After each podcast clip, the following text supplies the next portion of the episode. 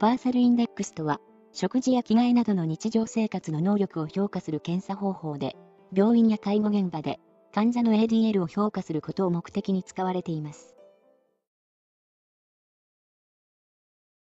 ヒューマンエラーに該当しないものを一つ選べ。1、A のスイッチを押すつもりであったが、忘れて押さなかった。2、A のスイッチを押そうとして、うっかり B のスイッチを押した。3、A のスイッチを押すルールがあったが、周知されていなかったため押さなかった。4、A のスイッチを押すべき状況で、B のスイッチを押すべきと思って、B のスイッチを押した。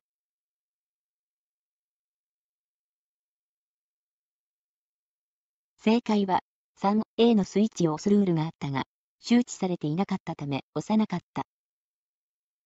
これはもうあの知らされてなかったんだから、これヒューマンエラーじゃないですよね。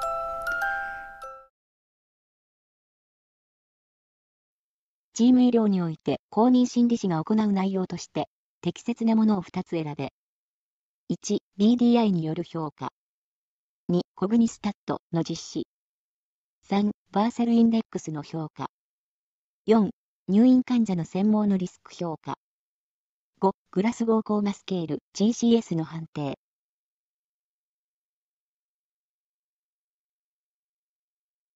正解は、1、BDI による評価。2、コグニスタットの実施。BDI による評価、ベックディプレッションインベントリーですね。はい、コングスタット、これも認知症のことですね。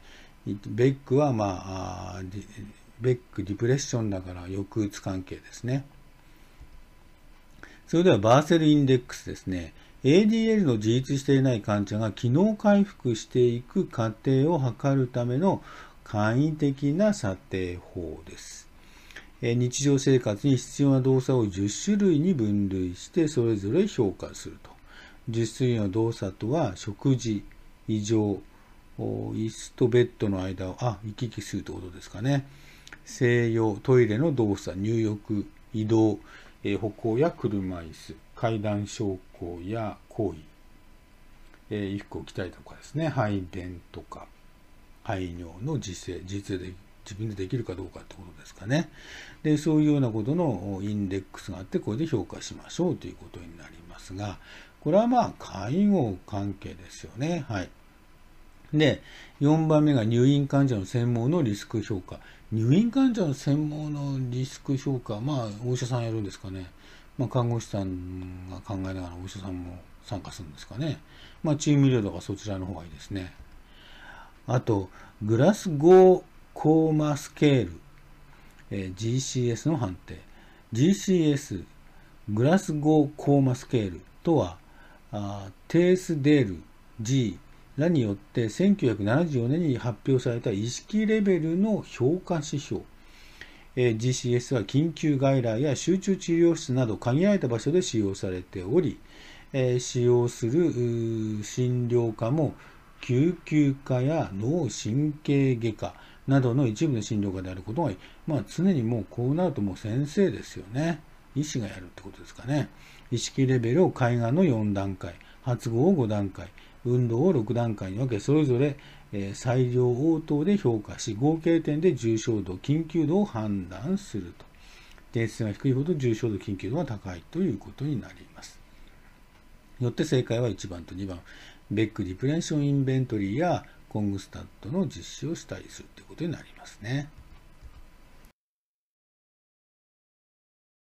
心理的支援を要する者へ多職種チームで対応する際に、公認心理師が留意すべき点として、不適切なものを一つ選べ。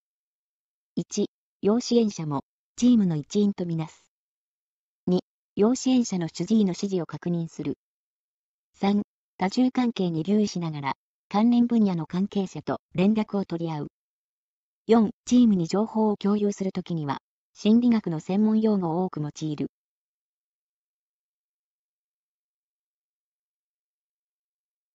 正解は、4、チームに情報を共有するときには、心理学の専門用語を多く用いる。チームの情報を共有するときは心理学の専門用語を多く用いる。そんなことをしてもダメですよね。2018年、平成30年の高齢者による犯罪について、誤っているものを一つ選べ。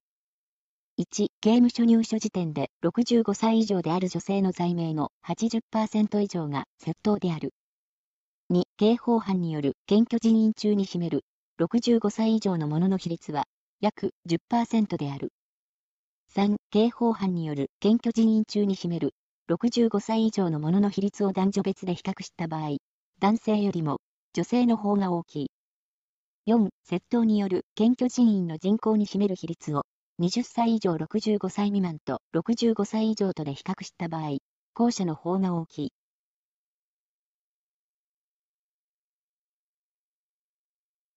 正解は、2、刑法犯による検挙人員中に占める65歳以上の者の比率は約10%である。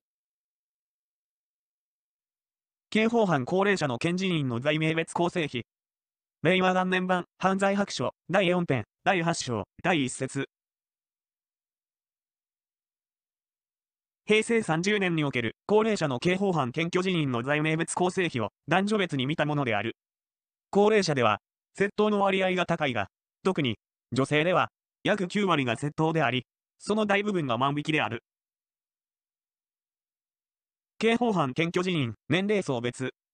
令和元年版、犯罪白書、第4編、第8章、第1節。平成30年の高齢者の刑法犯検挙人員は、44,767人。高齢者率は21.7%。刑法犯検挙人員の年齢層別人口比。令和元年版、犯罪白書、第4編、第8章、第1節。平成30年の高齢者の刑法犯検挙人員は、10万人あたり、142.6プラス119.8、262.4。そのうち女性は、70.1プラス73.4、143.5で、男性より多い。刑法犯検挙人員の年齢層別人口比の推移、罪名別。令和元年版、犯罪白書、第4編、第8章、第1節。暴行。平成30年の20から64歳10万人あたりの検挙人員は30.7人。65歳以上は18.4プラス9.8、28.2人。窃盗。平成30年の20から64歳10万人あたりの検挙人員は82.2人。65歳以上は86.4プラス90.7、177.1人。問題に戻ります。1、刑務所入所時点で65歳以上である女性の罪名の80%以上が窃盗である。適切です。約90%が窃盗です。2、刑法犯による検挙人員中に占める65歳以上の者のの比率は約10%である。誤りです。約20%です。3、刑法犯による検挙人員中に占める65歳以上の者の比率を男女別で比較した場合、男性よりも女性の方が大きい。適切です。65歳以上は女性が大きいです。4、窃盗による検挙人員の人口に占める比率を20歳以上、65歳未満と65歳以上とで比較した場合、後者の方が大きい。適切です。65歳以上の方が大きいです。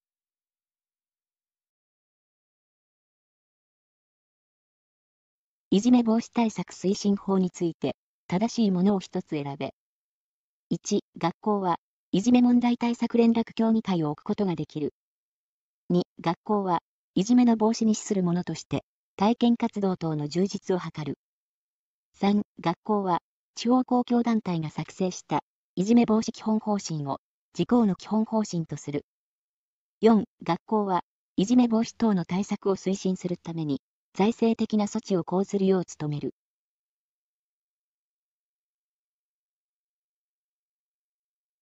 正解は、2、学校は、いじめの防止に資するものとして、体験活動等の充実を図る。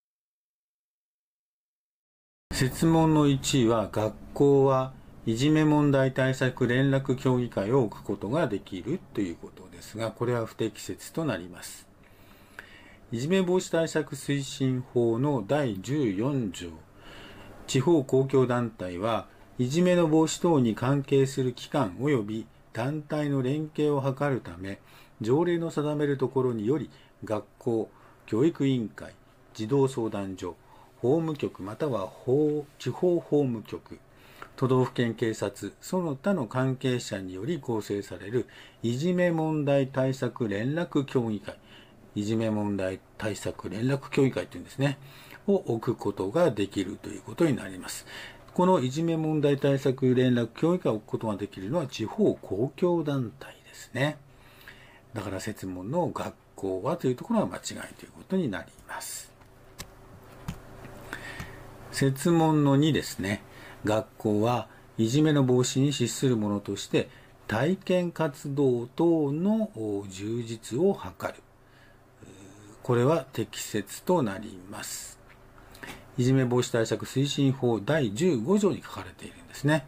学校の設置者及びその設置する学校は児童等の豊かな情操と道徳心を養い、培い、心の通う対人交流の能力の素地を養うことがいじめの防止に資することとことを踏まえ、そうなんだ、そうなんですね。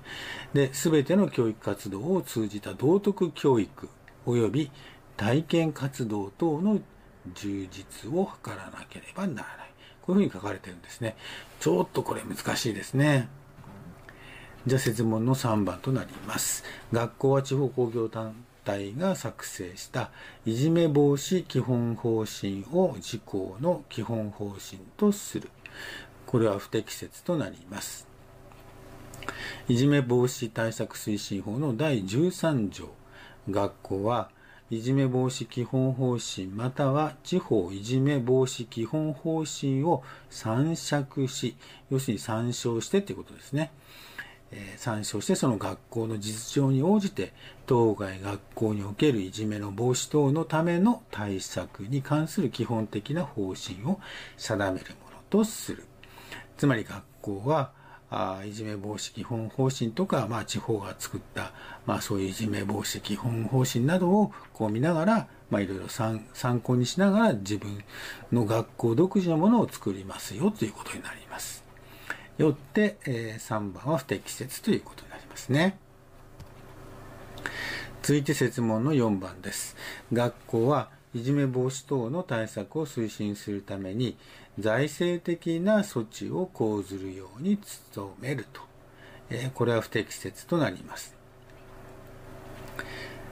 いじめ防止対策推進法の第10条、国及び地方公共団体はいじめの防止等のための対策を推進するために必要な財政上の措置、その他の必要な措置を講ずるよう努めるものとすると。えー、要するに、まあ、財政の措置をするのは国及び地方公共団体であって学校ではないですよということになります。